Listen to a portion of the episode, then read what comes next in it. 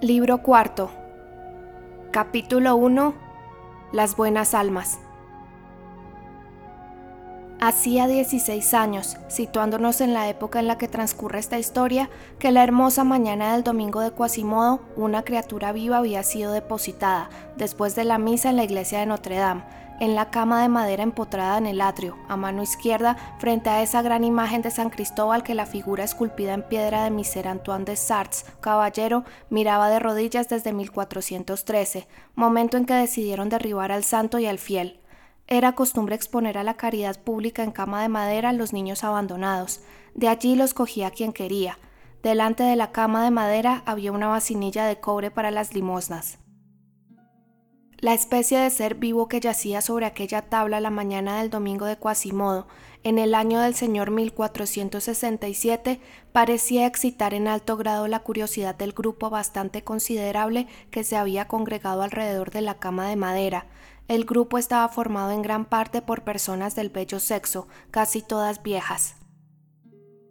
En primera fila y más inclinadas sobre la cama que el resto, destacaban cuatro, que a juzgar por su cogulla gris, una especie de sotana, debían de pertenecer a alguna hermandad piadosa. Bien pensado, no veo por qué la historia no habría de transmitir a la posteridad los nombres de estas cuatro discretas y venerables señoras.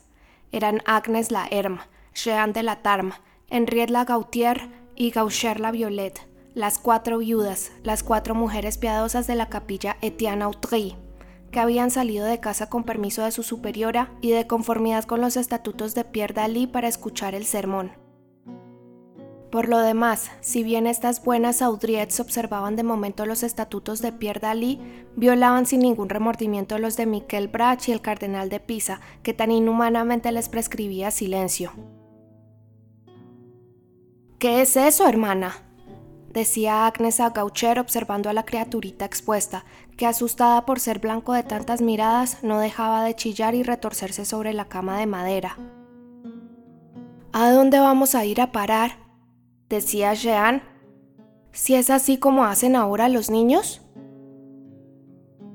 Yo no entiendo a los niños, añadía Agnes, pero debe de ser pecado mirar a este. No es un niño, Agnes, es un mono malogrado, observaba Gaucher. Es un milagro, rectificaba Henriette la Gaultier.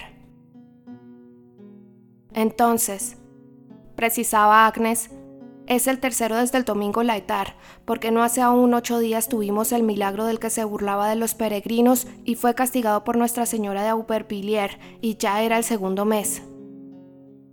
Este supuesto niño expósito es un verdadero monstruo de abominación, decía Jean. Berrea como para dejar sordo a un chantre, proseguía Caucher. Calla de una vez, gritón.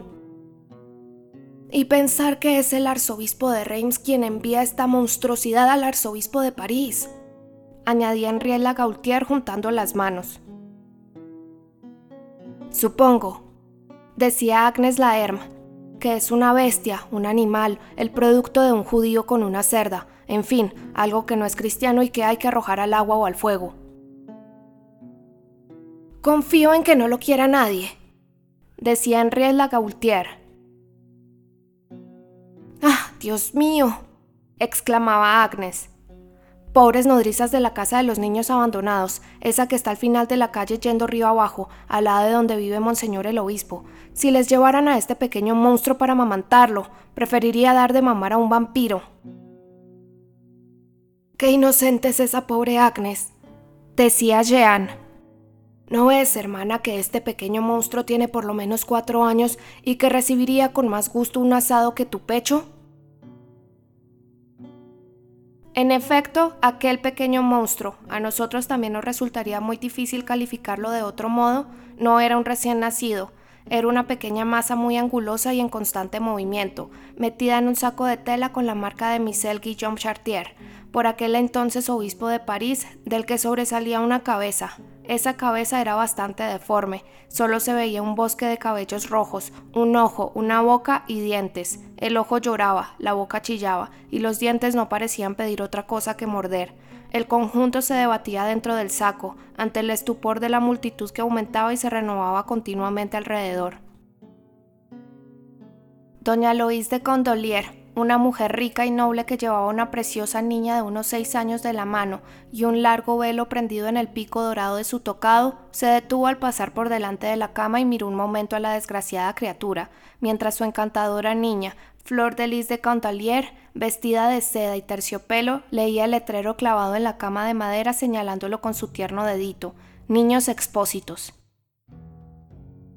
La verdad, dijo la dama apartándose con repugnancia, yo creía que aquí solo se exponían niños. Se volvió de espaldas después de haber echado a la vacinilla un florín de plata, que tintineó entre monedas más modestas e hizo poner ojos de asombro a las pobres mujeres de la capilla Audry.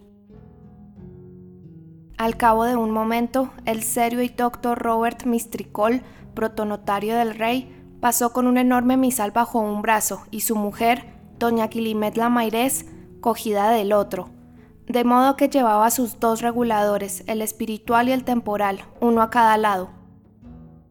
Un niño abandonado, dijo después de haber examinado el objeto, aparentemente abandonado sobre el parapeto del río Flegetont. Solo se le ve un ojo, observó doña Quilimet. En el otro tiene una verruga. No es una verruga, contestó maese Robert Mistricol. Es un huevo que contiene otro demonio igual, el cual tiene otro huevo más pequeño que contiene otro diablo y así sucesivamente. ¿Cómo sabes eso? preguntó Guillimet. Lo sé a ciencia cierta, respondió el protonotario.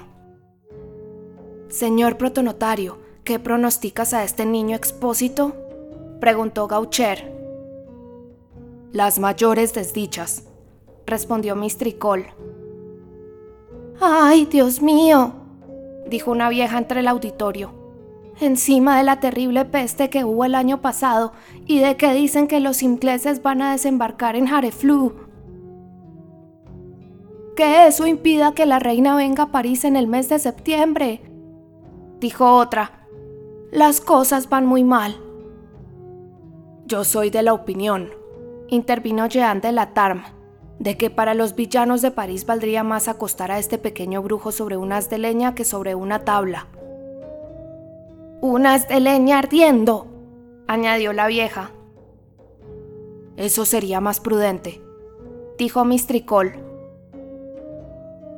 Desde hacía rato, un joven sacerdote escuchaba los razonamientos de las autriettes y las sentencias del protonotario. Tenía una cara severa, una frente ancha y una mirada profunda, Apartó en silencio a la gente, examinó al pequeño brujo y extendió la mano sobre él. Había llegado el momento, pues a todas las devotas se les hacía ya la boca agua pensando en el buen haz de leña ardiendo. Adopto a este niño, dijo el sacerdote. Lo cogió con su sotana y se lo llevó. Los asistentes lo siguieron con ojos de pasmo. Un momento después había desaparecido por la puerta roja, que entonces conducía de la iglesia al claustro. Cuando la primera sorpresa hubo pasado, Jean de la Tarme le dijo al oído a Henriette Gaultier. Ya te lo había dicho, hermana, que este joven cura, Claude Frollo, es un brujo.